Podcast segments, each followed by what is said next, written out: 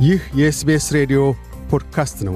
የሰፈራ መምሪያ መረጃ፣ ስለ አውስትሬልያ አኗኗር ሁነቶችና ታሪኮች በ SBS አማርኛ። በበጋ ወራት በአውስትሬልያ የባህር ዳርቻዎች ወንዞችና ወራጅ ውሃዎች ለመዝናናት ተስማሚ ጊዜ ነው። ይሁንና ራሳቸውን ከውሃ ደህንነት ደንቦች ጋር ላላዋደዱ አዲስ መጤዎች ሕይወታቸው ለአደጋ ተጋላጭም ነው።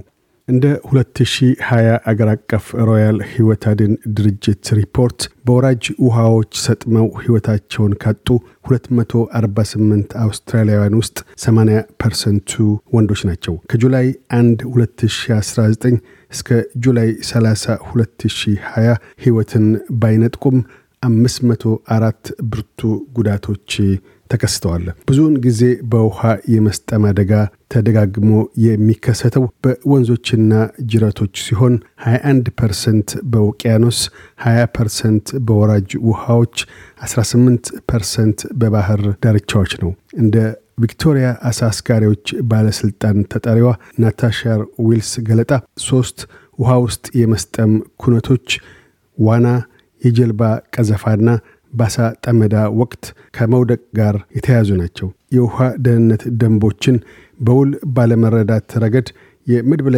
ማኅበረሰብ አባላት ተጠቃሽ ስለመሆናቸው ናታሻ ዊልስ ሲያመለክቱ የባህላዊና ቋንቋዊ ዝንቅ ማኅበረሰብ አባላት በርካቶቹ ስለ እውነት በአሳ ጠመዳ ይረካሉ። በትውልድ አገራቸው የባህላቸው አካል በመሆኑ እዚህ ሲመጡ ያንን መቀጠሉን ይደሰቱበታል። ይሁንና የአሳ ጠመዳን ደንቦች ማወቁ አስፈላጊ ነው። ስለምን ቅጣቱ ከበድ ያለ ነውና። እናም ሰዎች ደንቦችን ባለማወቃቸው ለችግሮች እንዲጋለጡ አንሻም ብለዋል። ጥንቃቄ የተሞላበት አሳ ጠመዳ መረጃ የቪክቶሪያ Fisheries Authority ድረገጽ ላይ በእንግሊዝኛ ቀለል ባለ የቻይና፣ ቬትናም፣ ኮሪያና ማላይ ቋንቋዎች ይገኛል። ወይዘሮ ዊልስ ጥንቃቄ የተሞላባቸው እርምጃዎች ሕይወት አድን ናቸውና ጠቀሜታ አላቸው ይላሉ። አክለውም ከእርሶ ጋር ለአሳ ጠመዳ ለማይሄድ ሰው ወዴት እንደሚሄዱና መቼ እንደሚመለሱ ይንገሩ። ለአሳ ጠመዳ ሲሰማሩም ቢያንስ ከሁለት ሰዎች ጋር አብረው ለማጥመድ ጊዜውን ያመቻቹ። በሚያጠምዱበትም ወቅት አንዳችሁ አንዳችሁን የት እንዳላችሁ መመልከት ተገቢ ነው። የአየር ንብረት በፍጥነት ሊለዋወጥ ስለሚችል፣ እንዲሁም አሳ በሚያጠምዱበት ወቅት የሕይወት አድን ጃኬት ይልበሱ። ድንገት ውሃ ውስጥ ቢወድቁ ቢያንስ መንሳፈፍ ይችላሉና፣ እንዲሁም መዋኘት የሚያስችል ቀለል ያለ ልብስ መልበስም መልካም ነው በማለት ይመክራሉ።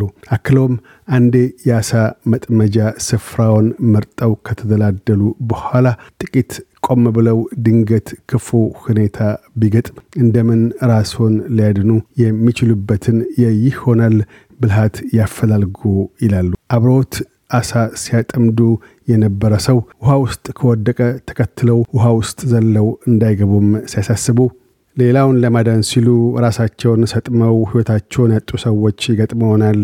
ወዳጆ ወይም የቤተሰቡ አባል ውሃ ውስጥ ከወደቁ ተከትሏቸው ወደ ውሃ ይግቡ። ተንሳፋፊ ነገር በአካባቢ ይፈልጉ። በቅርበት ያሉ ሰዎች እንዲረዱት ይጣሩ። በርካታ ሰዎች የመዋኘት ችሎታቸውን አልቀው በማየት ወደ ውሃ ውስጥ ከገቡ በኋላ በአብዛኛው በድንጋጤ ይዋጣሉ። እንዲያ ባለ ሁኔታ እርሶንም ይዘው ሊያሰጥሙት ይችላል በማለት ያሳስባሉ። እንዲህ ባለ ሁኔታም የተሻለ የሚሆነው ገመድ ወይም ተንሳፋፊ ነገር ውሃ ውስጥ ላለው ሰው ወርውሮ ማቀበል አለያም ዜሮ ዜሮ ዜሮ ወይም አንድ አንድ ሁለት በሞባይሎ ደውለው እርዳታ ማግኘት እንደሆነም ምክረ ሐሳባቸውን ይችላሉ። ከስምንት ዓመታት በፊት ወደ አውስትራሊያ የመጣው ዞልፊ ሃይዳሪ ላለፉት ሶስት ዓመታት በቪክቶሪያ የዳንዲኖንግ ምድብ ስቴት ድንገተኛ አደጋ ግልጋሎት በጎ ፈቃደኝነት እያገለገለ ይገኛል። ከሱ ጋርም በርካታ የተለያዩ ቋንቋዎችን የሚናገሩ የመድብለ ባህል ማህበረሰብ አባላት እንዳሉና እርዳታ ቢሹም አንዳቸው ሊያግዞት እንደሚችል ይናገራል። ዶክተር አንድሩ ዋትኪንስ የሜትሮሎጂ ቢሮ የአየር ንብረት ግልጋሎት ክፍል ኃላፊ በበኩላቸው በዚህ በጋ እርጥብ መሬት ሊገጥም ስለሚችል ለጎርፍ ተጋላጭ በሆንና የመሬት መሸርሸርም ስለሚገጥም ጥንቃቄ እንደሚያሻ የሜትሮሎጂ ቢሮ ድረገጽን መጎብኘት መልካም ስለመሆኑ ይናገራሉ። ዙልፊ ሃይደሪም የጎርፍ አደጋን አስመልክተው ሰዎች በጎርፍ ውስጥ መኪና እንዳያሽከረክሩ ያሳስባሉ። ስለ አየር ጠባይ ማወቅ ካሹ የሜትሮሎጂ ቢሮ ድረገጽን፣ ስለ አሳ ጠመዳ የቪክቶሪያን Fisheries Authority ድረገጽን፣ ለትርጉምና አስተርጓሚ TIS National ድረገጽን ይጎብኙ።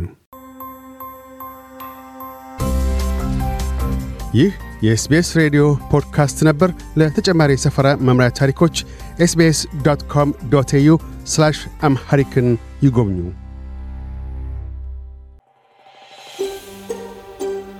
Want to hear more stories like this? Listen on Apple Podcasts, Google Podcasts, Spotify, or wherever you get your podcasts from.